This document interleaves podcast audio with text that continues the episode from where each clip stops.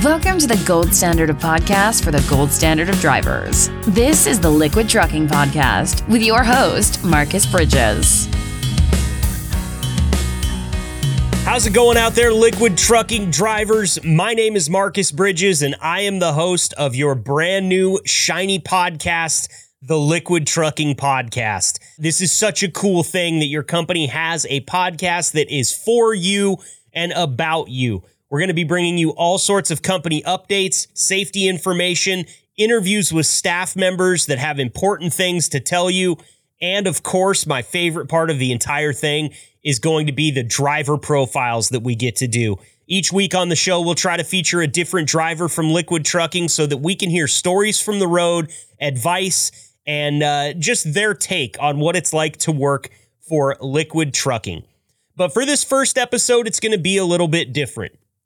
As I was there in Plattsmouth, meeting the staff and, and getting to know Liquid Trucking as a company, one thing that I got really intrigued by was how the company started. I kept hearing these stories about Roger and Mike and then Josh and Gabe as kids and now they're running the company and and Roger and Mike have have built this thing from just a few trucks into what it is today. So I thought what better way to introduce the podcast than to have our first episode be about the history of liquid trucking. So, coming up in this episode, we're going to hear from Mike Beins. We're going to hear from Roger Schmidt, Josh Schmidt, and Gabe Schmidt about all of the formulation of liquid trucking and how things got from where they started to where they are now. It's a great story, and I can't wait to share it with you. So, let's get to our first interview and get this podcast kicked off. And now, Vice President of Liquid Trucking, Mike Beins. Joining me now on the Liquid Trucking podcast is Vice President of Liquid Trucking, Mike Beins. Mike, thank you so much for being here with us today. Uh, thank you, Margaret. Now, when I was in Plattsmouth, Nebraska, meeting the team, uh, getting a, a, little bit of a feel for what liquid trucking is all about, I uh, went up and sat in your office for a while, and you told me a great story about the origins of liquid trucking. Can you tell us that story right now so that all the uh, listeners can hear it as well? Sure have to. well, basically, around 1990.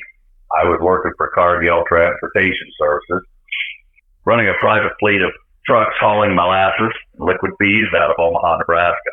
Cargill opted to get out of the trucking business and wanted to wanted someone to purchase the business and still haul their molasses for them, which uh, I'd been I'd worked for them for 16 years. Kind of liked my last position there, so I was able to do that we were operating like seven or eight lease tractors and roughly 10 trailers hauling molasses for Cargill out of Omaha to the local feedlots and areas. Did that for, you know, that was in 1990. In 1992, or at that time, Roger was, uh, had four trucks leased to Hill Brothers out of Omaha, Nebraska, was running a mechanic shop down here in Plaza. Roger and I had grown up together basically. He kind of had the maintenance expertise expertise side. I had the sales dispatch expertise side. So I started operating and he started pulling some of my tank trailers in 91, I believe. 92, we, we opted to basically become partners. I was officed out of Omaha at the time. At that time, we moved to Plattsmouth. Started out of the local junkyard here in town. Like I said, Roger had about four trucks and I was running about eight. So we started roughly 10 to 10 to 12 trucks and about 10, 12 trailers. Like I said, liquid feed, molasses, the ag industry was kind of our, our thing back then. We uh, continued to grow this thing, branched out into getting into chemicals, some food grade business and things like that, and basically ended up where we are today. You know, we're currently at over 200 power units and roughly 350 stainless steel liquid tankers. All pretty much anything liquid, from food grade to chemicals and we still do all our feed. You know, where we started, where we were. That's amazing. Eh, did you ever think back in the early '90s when you guys first decided to become partners, you and Roger, that you would get to where you are today as far as the capacity and the size of the company? No, not really. I mean, I would, you know, I had visions of 50 trucks maybe, but uh, nothing to this extreme. I mean, it just everything clicked. We We worked hard at it. Later on in it, the boys come on, Josh and Gabe come aboard. I continued to do the dispatch sales side. You know, Roger was was maintenance guy, and and uh, Gabe came in, started up as a driver. You know, as this thing developed, you know, he got into the management side, and, same with Josh. Josh wasn't the driver, but he you know, he did come up through the ranks and eventually became general manager. So, but no, I I didn't have no no idea we would get to this point. You know, like I said, I had envisioned maybe 50 trucks, but uh, you know, 50 to 75 max. Never thought we'd get this big. how much uh, how much different is the workload between 50 trucks or so and and the you know hundreds that you're operating now? Well, Gabe and I dispatched it probably till we were about 75 trucks ourselves. I did the sales and dispatch, and Gabe was helping me with the dispatch. You know, once it got that big, I had to concentrate more on sales side, so we started adding dispatchers from there. I think currently today we're running about eight dispatchers, and Tanner and myself handle the sales side of it. That's amazing. Now, I, I, was told some stories when I was in uh, Plattsmouth, Mike, about uh, the fact that you you'll kind of work anywhere. Uh, you had some phones installed all over the place so that uh, so that you can constantly be in touch with people. Uh, was there ever a phone in the bathroom? No, that was about the time cell phones started getting popular. I mean, my wife accused me of being married to the business for a long time. Uh, and uh, I've done it so many years. You know, she would, she would get amazed that I get a phone call in the middle of the night and be able to wake up from a dead sleep and know who it was and tell the driver what to do. I guess I was just fortunate I had that that back and that kind of memory at that time. yeah. Yeah, you don't want to wake me up in the middle of the night and expect any uh, work of any quality to get done. I'll tell you that, Mike. So that's a special talent that you've got there. Can you summarize the goal of liquid trucking in just a couple of sentences for me? Well, you know, we, we came this far. I think, you know, you know, I'm, I'm getting older now. Probably will be retiring in a few years. Gabe and Josh are young and looking to make this thing to continue to grow. And if history is any, perhaps history is any indication, I don't see why we can't continue to grow. For sure. Now, was it very important? I mean, I, I, guess that's kind of a rhetorical question. I didn't, I know it was very important, but Josh and Gabe coming up through the ranks like they did, they pretty much worked between the two of them every job that there is to work at Liquid. Is that is that true?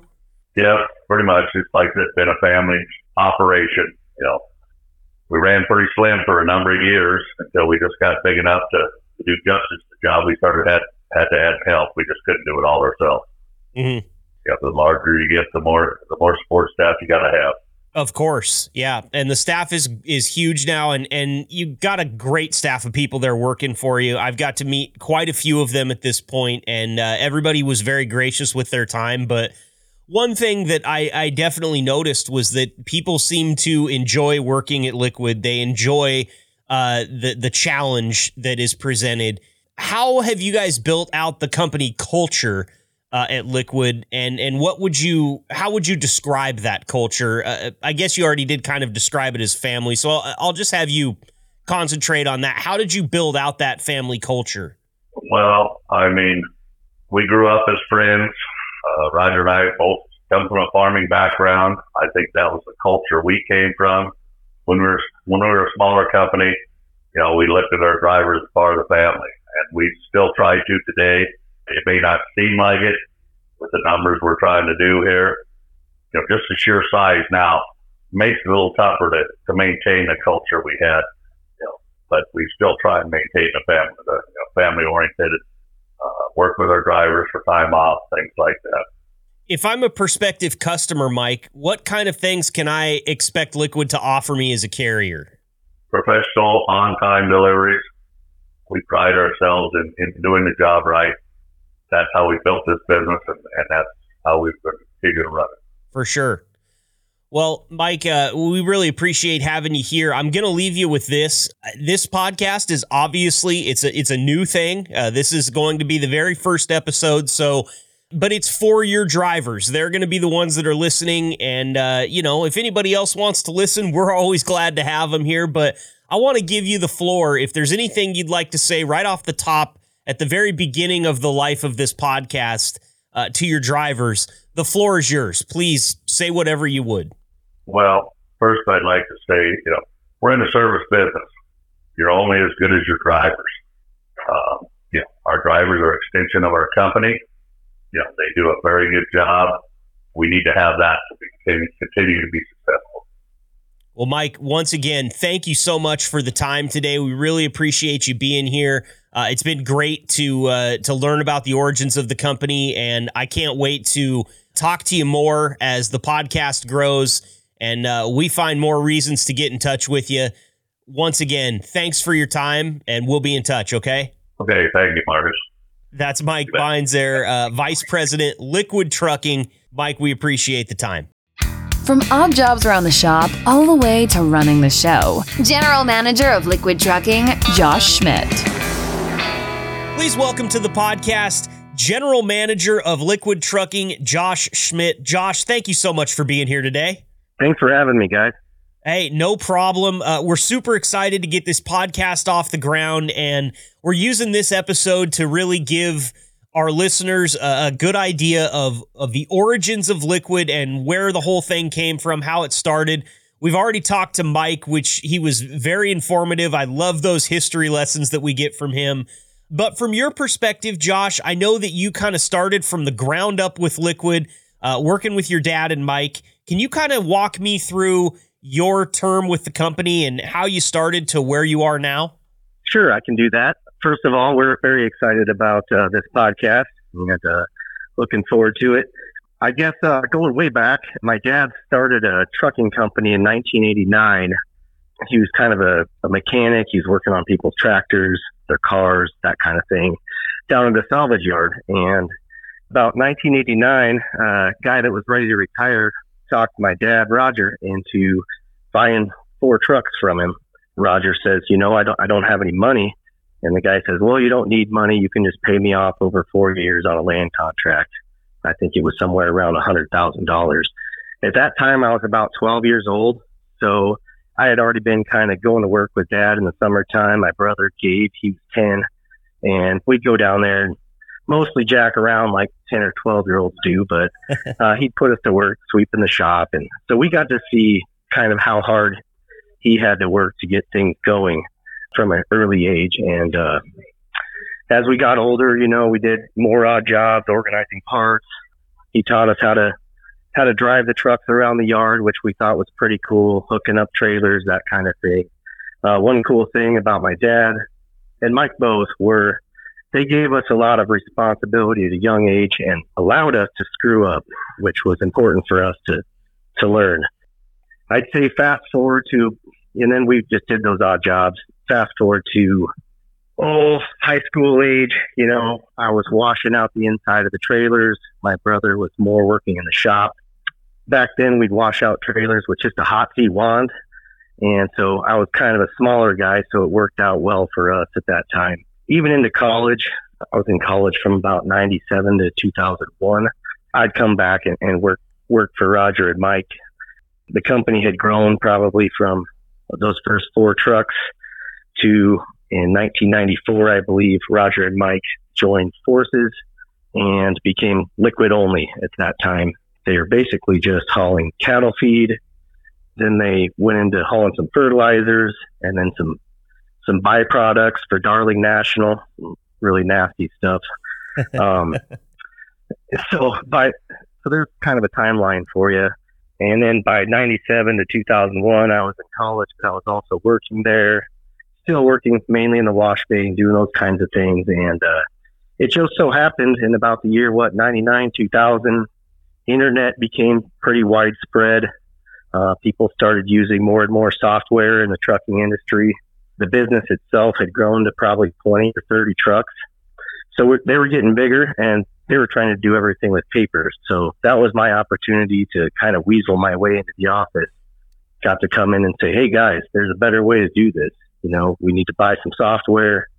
You know, we need to get some high speed internet service in here. So we kind of interviewed a bunch of software companies, started there, picked one. They sort of let me take charge in implementing that software.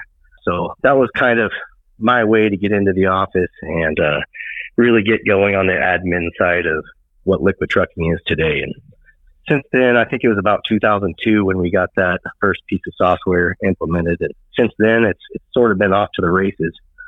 Um, one thing that I've picked up on since I was young, uh, up until now, that my brother and I have kind of tried to carry on for Roger and Mike is their their secret sauce was to drum up some business and, and make it work no matter what.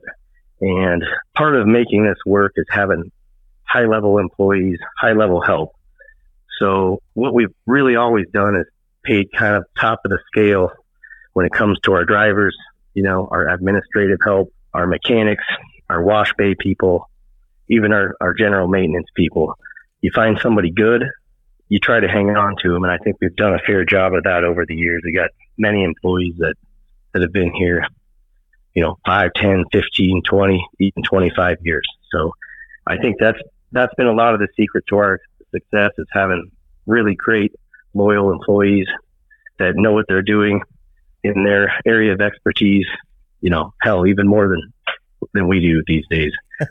Well, that's all great, and thank you for that, Josh. I, uh, you know, there's a couple of things I was taking notes when you were talking, and one, I have to ask, how excited were you when you finally did find that avenue to weasel into the office and get out of uh, washing out the tanks? Because I understand that's not the most glamorous job on the lot. Oh no, it's not the most glamorous job, but it's it is one of the most important jobs. So, you know, I got to screw that up a few times and and take the chewings from both both Mike and, and my dad.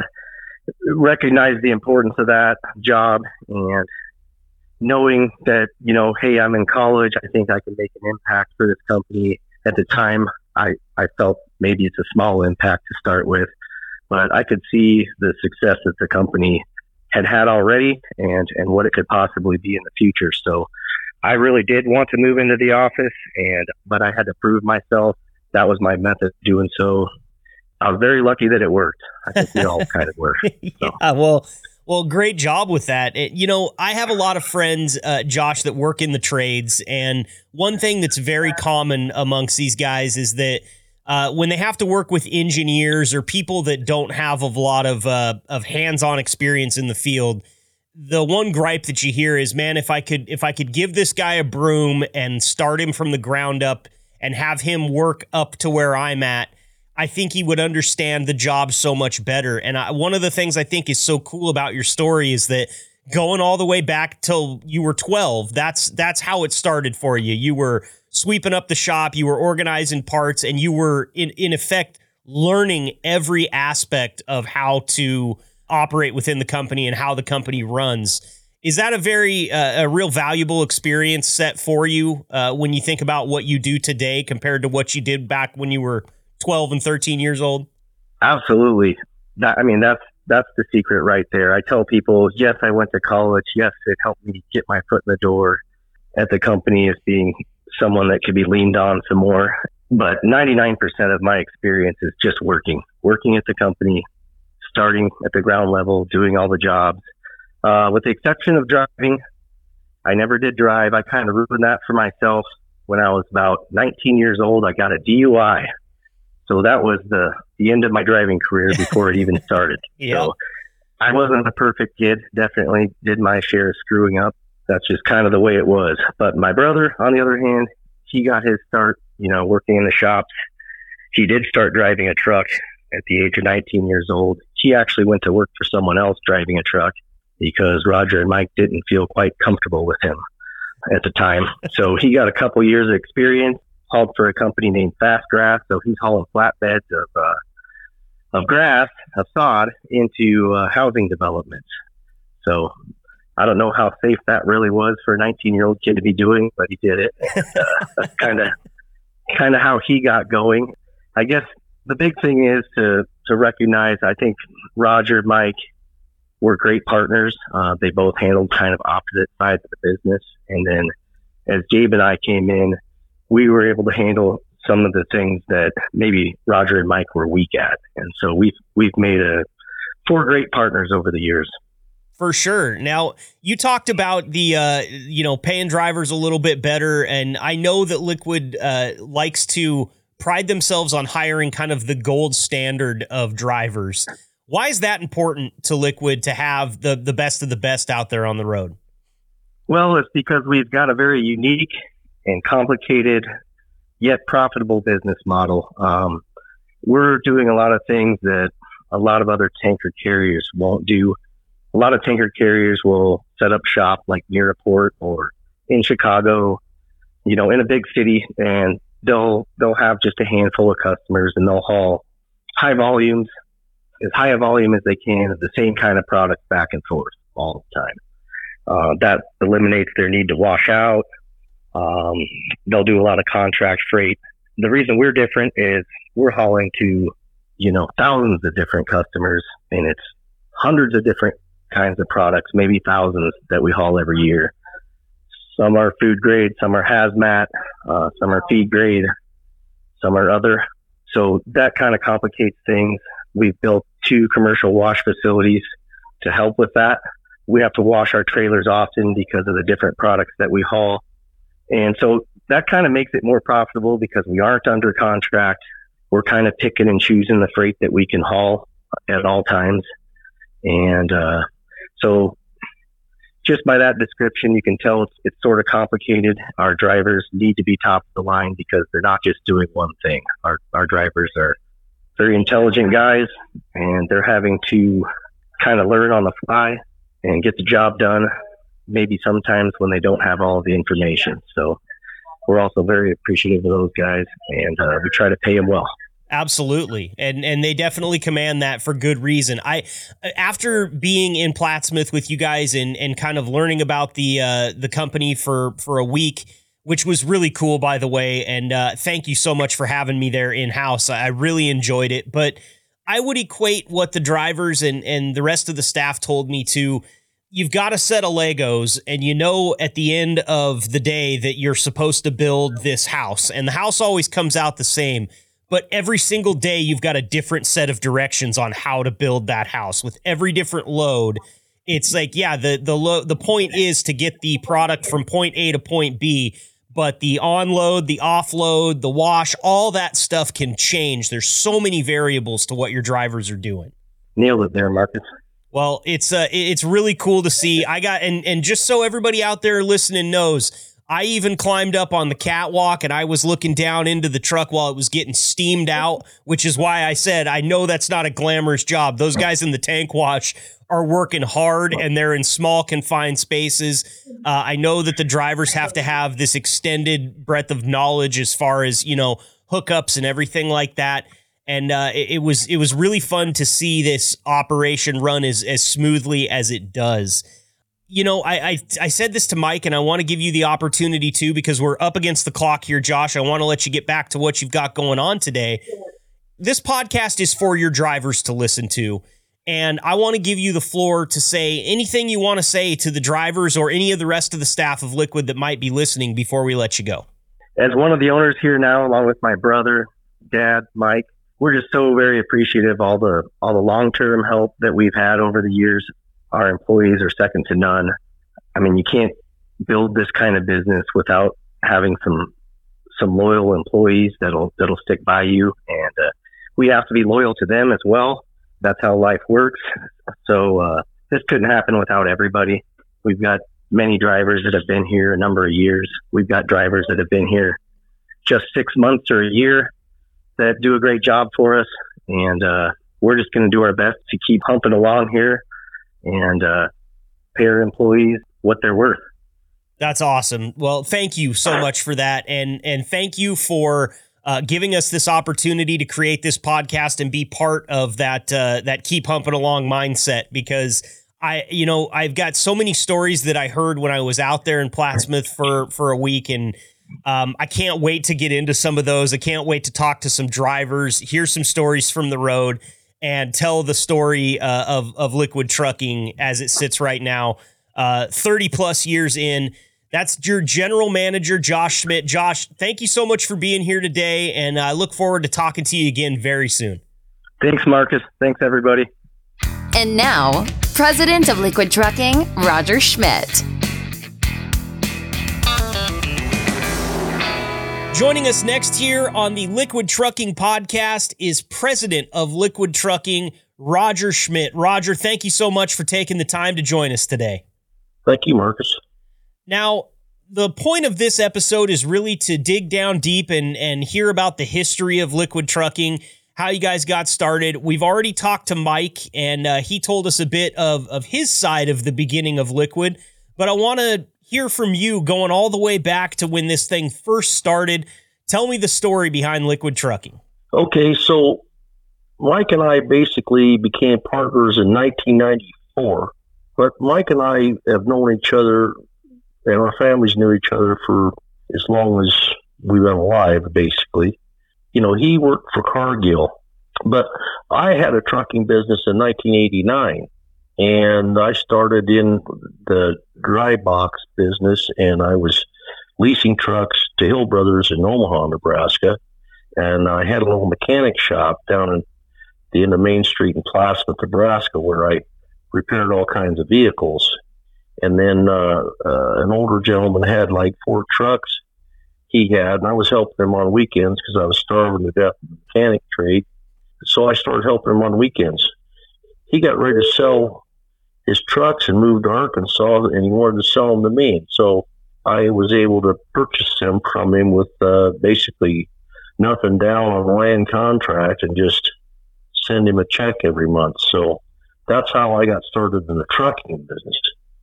So then in 1992, I bought some more trucks and then uh, I started leasing them on at different places. And then in 94, Mike was still working for Cargill and Cargill wanted to sell all their uh, tank business off and they were basically hauling molasses and he was dispatching the trucks. So Mike called me and, and uh, we got together and formed a partnership and then uh, I started buying trucks and tanks, and he started wrangling the drivers and dispatching the trucks and keeping freight in front of them. And so then we just kept growing every year. And then as my boys grew up, they got involved in the business, and then they took it from there and, and grew it further than we could ever have grown it. So we're we're still hanging around here, but they're they're really more the keys to the puzzle nowadays. Did you ever think, Roger, that it would go as far as it has and, and is still going? Did you think that ever when you started all the way back with four trucks that one day you were going to be sitting here with hundreds of trucks on the road and hundreds of trailers in your lot? No, everybody asks me that question. I get asked that all the time. Well, you must have had some sort of a grand vision of this. I said, no, I was just putting one foot in front of the other one. I was just trying to make a living at first, and then we actually, Mike and I, probably one of the rare partnerships that you can have. We really have never uh, argued over anything, and we've never really been disgruntled with one another, you know. And and uh, he handled the trade end, and I handled the buying the trucks and financing them, and wrangling the money, and and making sure everybody was getting paid and putting accounts payable and accounts receivable and the payroll and all that sort of stuff. And and Mike was just a guy that was a real he had like a million dollar phone voice. so it'd be like a he was like a disc jockey. So no one ever forgot that who they talked to because he had a real deep voice.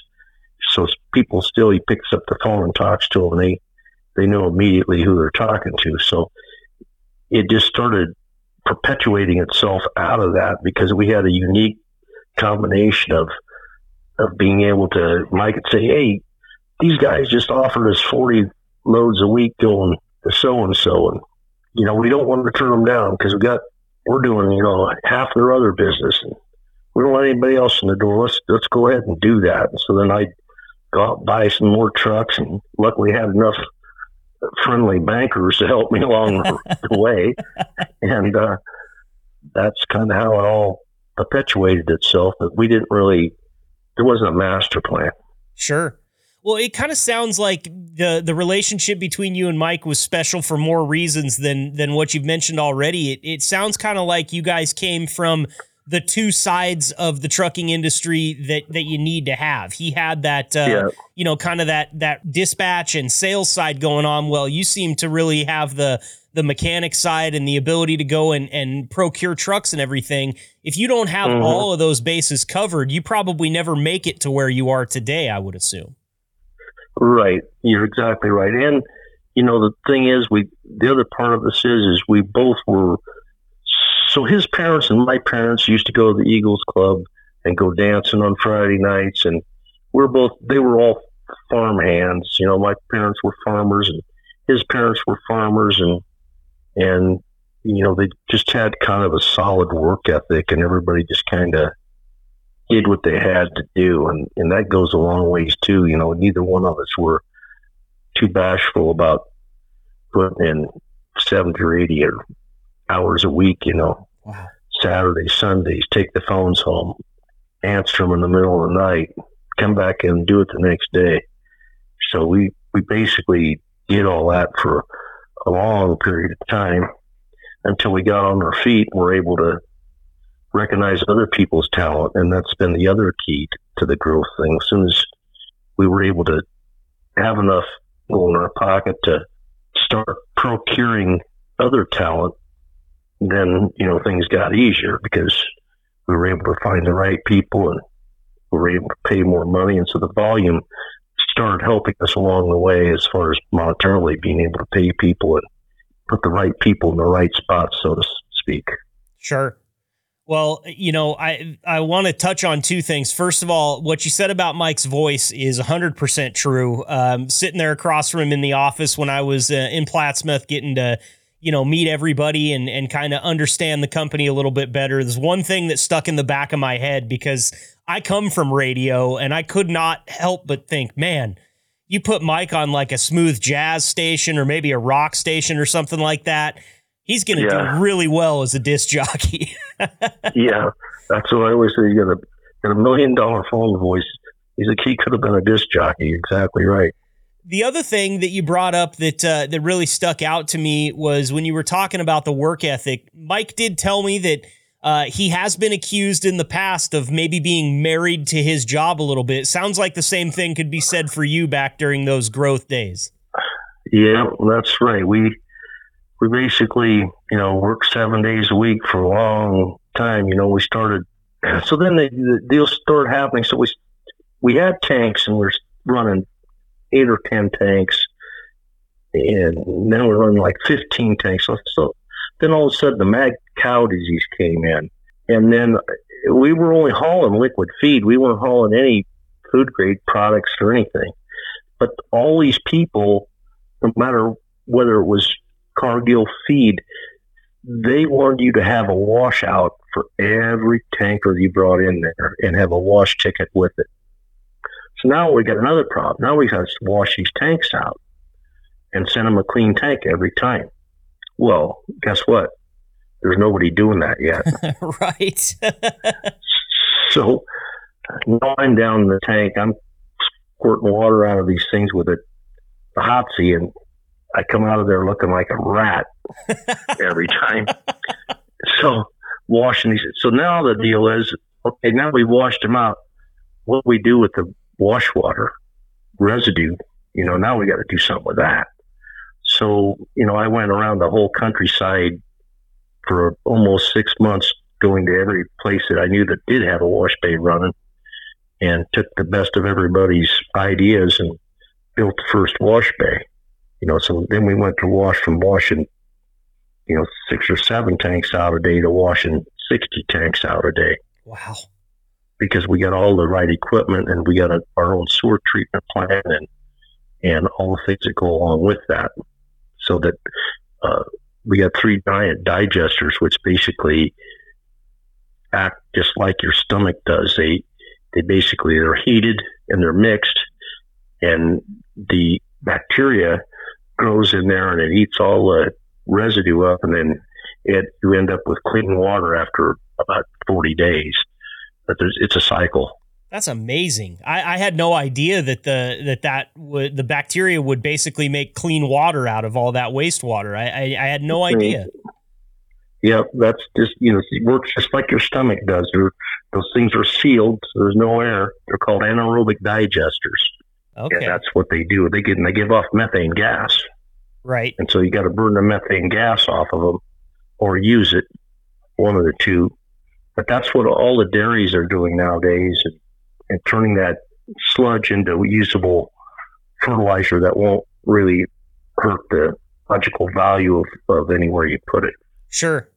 Well, you know, when I was out in uh, South Sioux Falls down at Barto uh, meeting Chris Balatushis, he told me uh, a story about uh, some digest bugs that went bad in the uh, in the lot there, and uh, and some things that happened with that. I, I can't wait to hear all of the stories behind the the growth of of liquid, and I know that Chris is going to have a lot of those. But can you talk about Barto and OFC and and the other arms of of liquid a little bit and how they contribute to the bigger picture?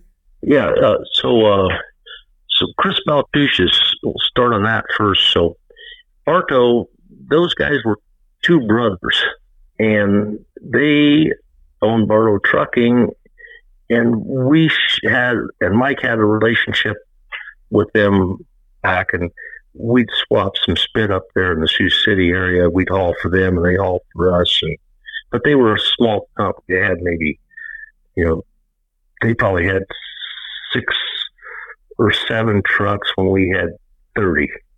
Anyway, time goes on. They ended up, uh, one brother got divorced and, and they farmed some. So anyway, they decided to split the cheats. The brothers did, and they wanted to sell a trucking end off. And so they came to us and wanted to know whether we'd buy it or not. And so we kind of agreed to buy it, and they didn't want. And Chris is working for Barto. He's working for the brothers. Mm-hmm. They wanted me to go up and look at it, and uh, Mike did, and and uh, so I went up there, and Chris doesn't didn't know me from a load of coal, and so uh, I said, "Hey, I was sent up there because Jeff Barto wanted me to look at these pumps and and other stuff that you have extra on the shelf. They want to get rid of it." So Chris is real nice. He takes me around, and so unbeknownst to him, you know, I was interviewing him, but he didn't know it. Sneaky. So yeah.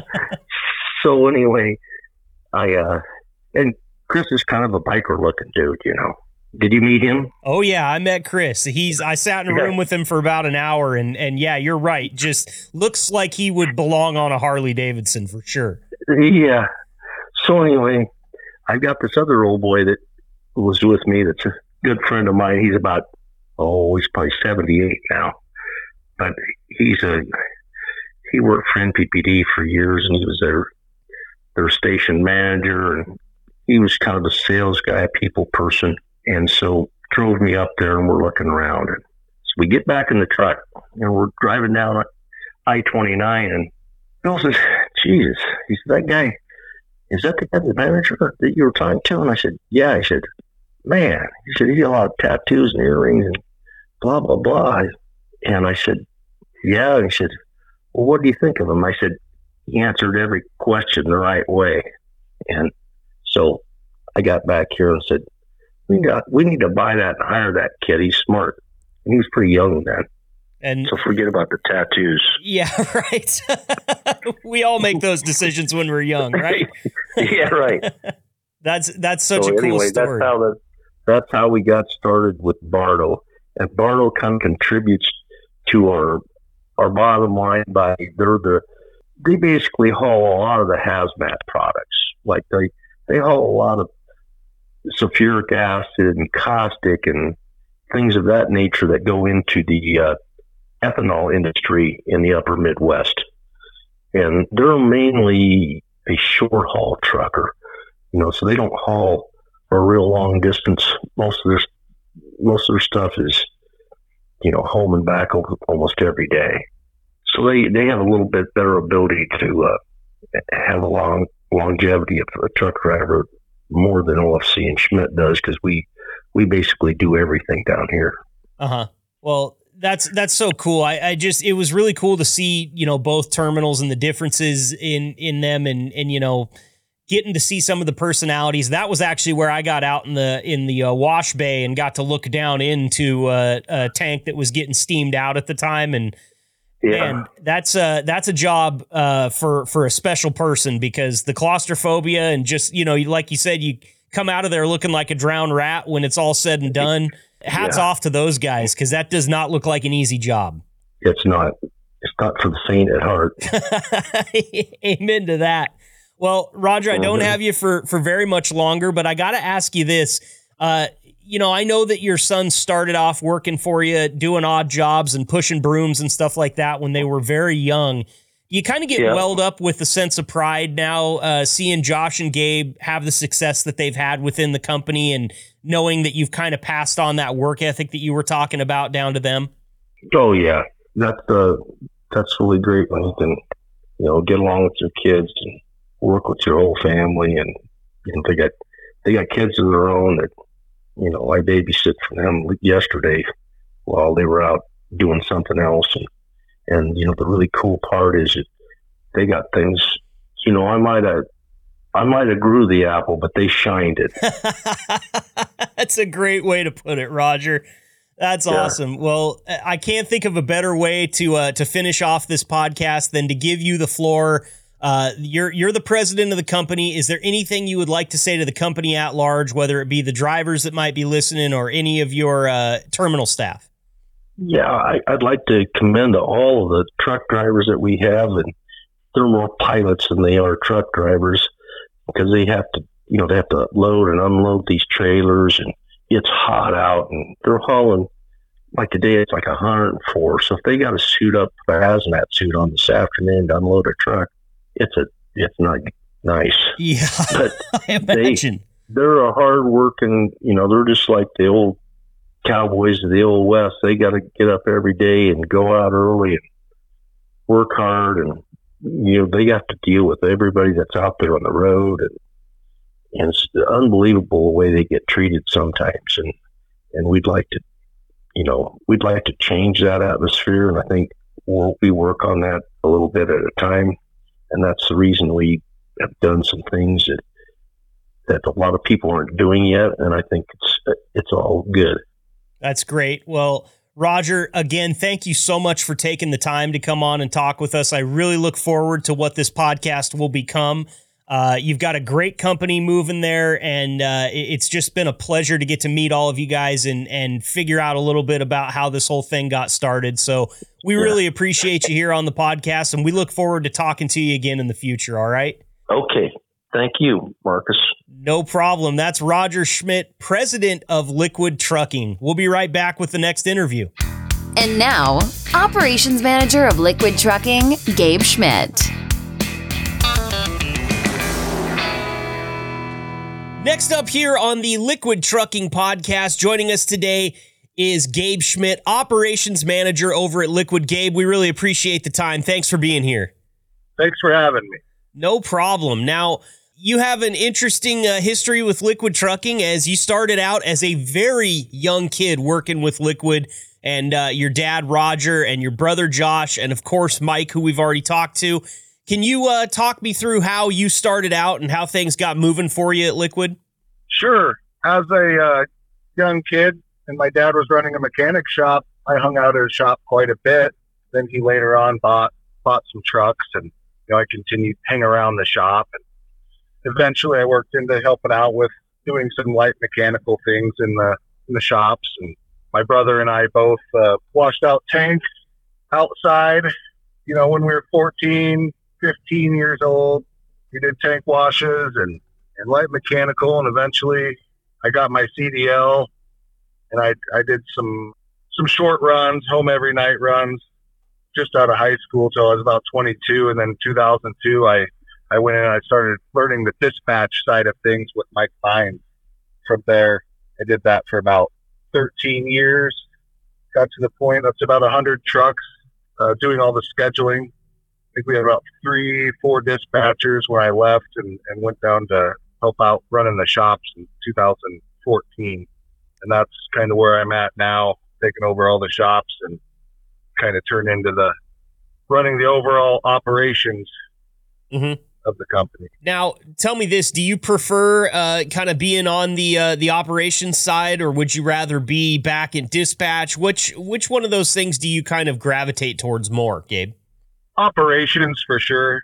Dispatch is probably one of the toughest jobs in this company from from my experience.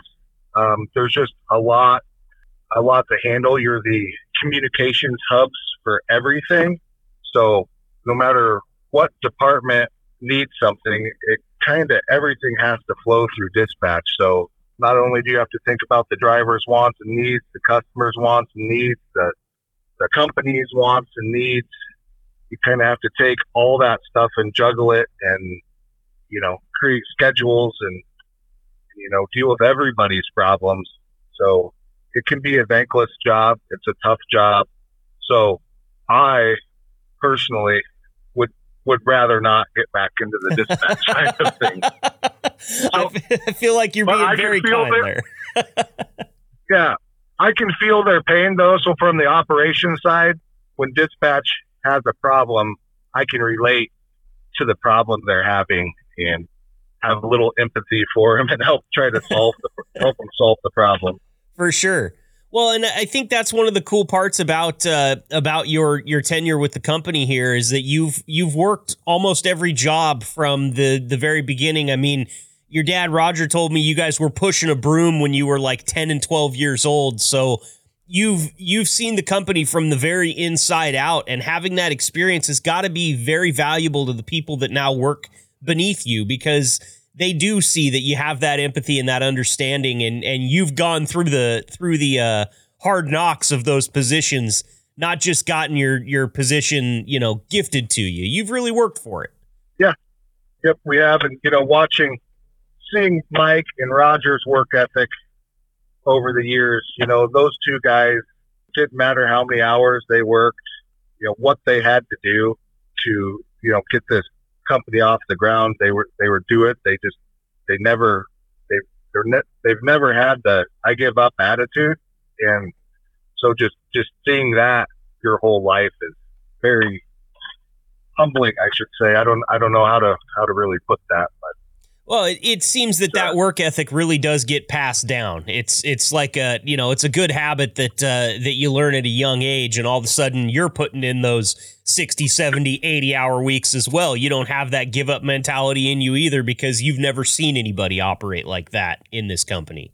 Right, and the respect for the risk they took to even start the company that was the hardest part in my eyes. Is is those two starting the company and growing it to to where it was when when Josh and I got into it, they really did the hard part. And for us, it's like Josh and I don't want to screw up something that those two we saw how hard they worked to build.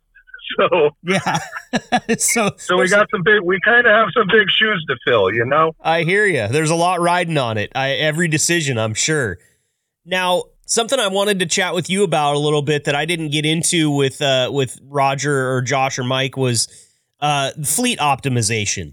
When I was out there in Plattsmouth, we talked a lot about uh, fleet fleet optimization. In the short time that I got to sit down with you and actually talk face to face, and I was really interested in your thoughts on fleet optimization and the the many different layers that there are to that can you talk a little bit about the the bigger picture of fleet optimization at Liquid Trucking in in then the way that you tried to implement that? Oh man, I'll have to think about that one for a second. you know the the fleet and the technology and all the different moving parts is pretty complicated and ever changing. I don't think there's a uh, there's a playbook per se that goes by that that we go by for that for fleet optimization. But over time, we used to run our trucks, you know, to over a million miles because wow. we couldn't really afford to buy new trucks, and we were growing at such a rate we couldn't buy the amount of new trucks to keep up with our growth. So we would keep running trucks. We would buy new trucks, keep running them, the older ones, so they got to a million miles. But you know, in the last five years, we've we've kind of made it to the point where we're able to where the growth isn't so big every year. So we're able to start uh, rating that back and, and start trading trucks at a at a lower mileage or selling them at a lower mileage and, keep up. So, you know, we went from selling trucks with 1.3 million miles on them now to finally starting to get into a cycle where we can start getting rid of them at, you know, 600, 650,000 miles. And I think as time goes on, um, we might decide to even get that number lowered. But it, that all just kind of depends on your growth patterns. Mm-hmm. And, uh, you know, if you have a big opportunity to grow, you might hang on to some trucks a little bit longer than you really wanted to. For sure. And there's probably ripple effects to that. I imagine that the shop sees the truck more often if it has one, uh, 1 million miles on it over seeing it as often as they would if it only had, you know, half a million miles on it. Is is that true? Oh yeah, for sure. Yeah, and especially this day and age with the all the after treatment devices. I don't know that a I don't know that they would make it to to the mileages they would back before all the emission standards. I mean, the other thing for us is, you know, being a liquid carrier, we put a lot of extra things on our trucks after we buy them.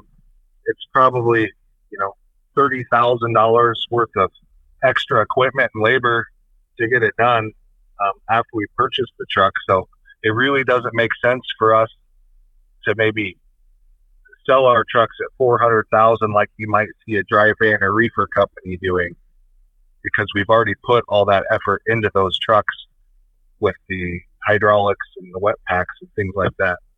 So, be, uh, beyond hydraulics and wet packs, what are some of the other things that you end up spending some of that money on uh, to upfit the trucks after you buy them?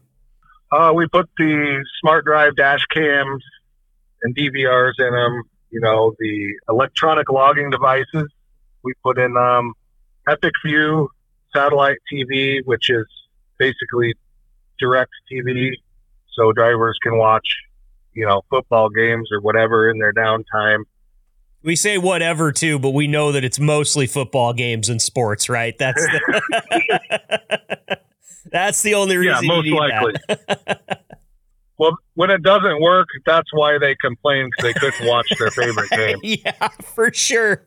And you know, when I was out there, uh, I believe it was Tanner and Dispatch told me that he's he'll every now and then get a call at you know 2 a.m. on a Sunday morning. Hey, my TV's not working, and uh, that gets under his skin a little bit because he, if he has to wake up at two in the morning, he doesn't want to wake up for your TV not working. He wants to wake up to make sure that your truck's still rolling. That's uh, that was something he told me. So. And that's another reason why I don't want to be back in dispatch. Amen to that, man. Amen to that. Well, hey, I uh, again, I really appreciate the time that you've spent with us here today. I, I've done this for all the other guys that we've had on for this first podcast. You know, this podcast is going to be for liquid drivers and and staff. And I want to give you the floor here, Gabe, before we let you go. And if there's anything at all that you want to say to the drivers or the staff uh, or anybody else for that matter, the floor is yours, please. I don't have anything else at this time. Just keep the greasy side down and stay safe out there. That works. That works as well as any of it. Gabe, thank you so much for being here. Uh, I'm looking forward to having you on this podcast more as the future unfolds. All right. Thank you, Marcus. Yep. Take care, Gabe.